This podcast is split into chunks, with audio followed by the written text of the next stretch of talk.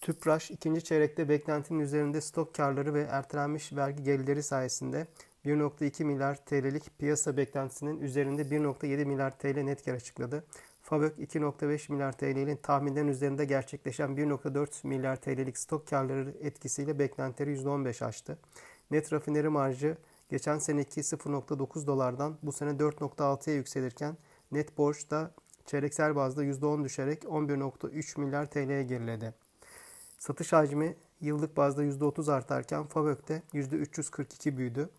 Artan faaliyet karı ve daha yüksek vergi gelirleri şirketin net karında yıllık bazda ciddi bir iyileşme sağladı. 2021 Favök ve net kar tahminlerimizi sırasıyla 6.6 milyar TL ve 1.7 milyar TL'ye yükselttik. Önceki tahminlerimiz Favök için 5.1 milyar TL, net kar için de 1.4 milyar TL idi. Yeni hedef fiyatımız 140 TL, önceki 130'du.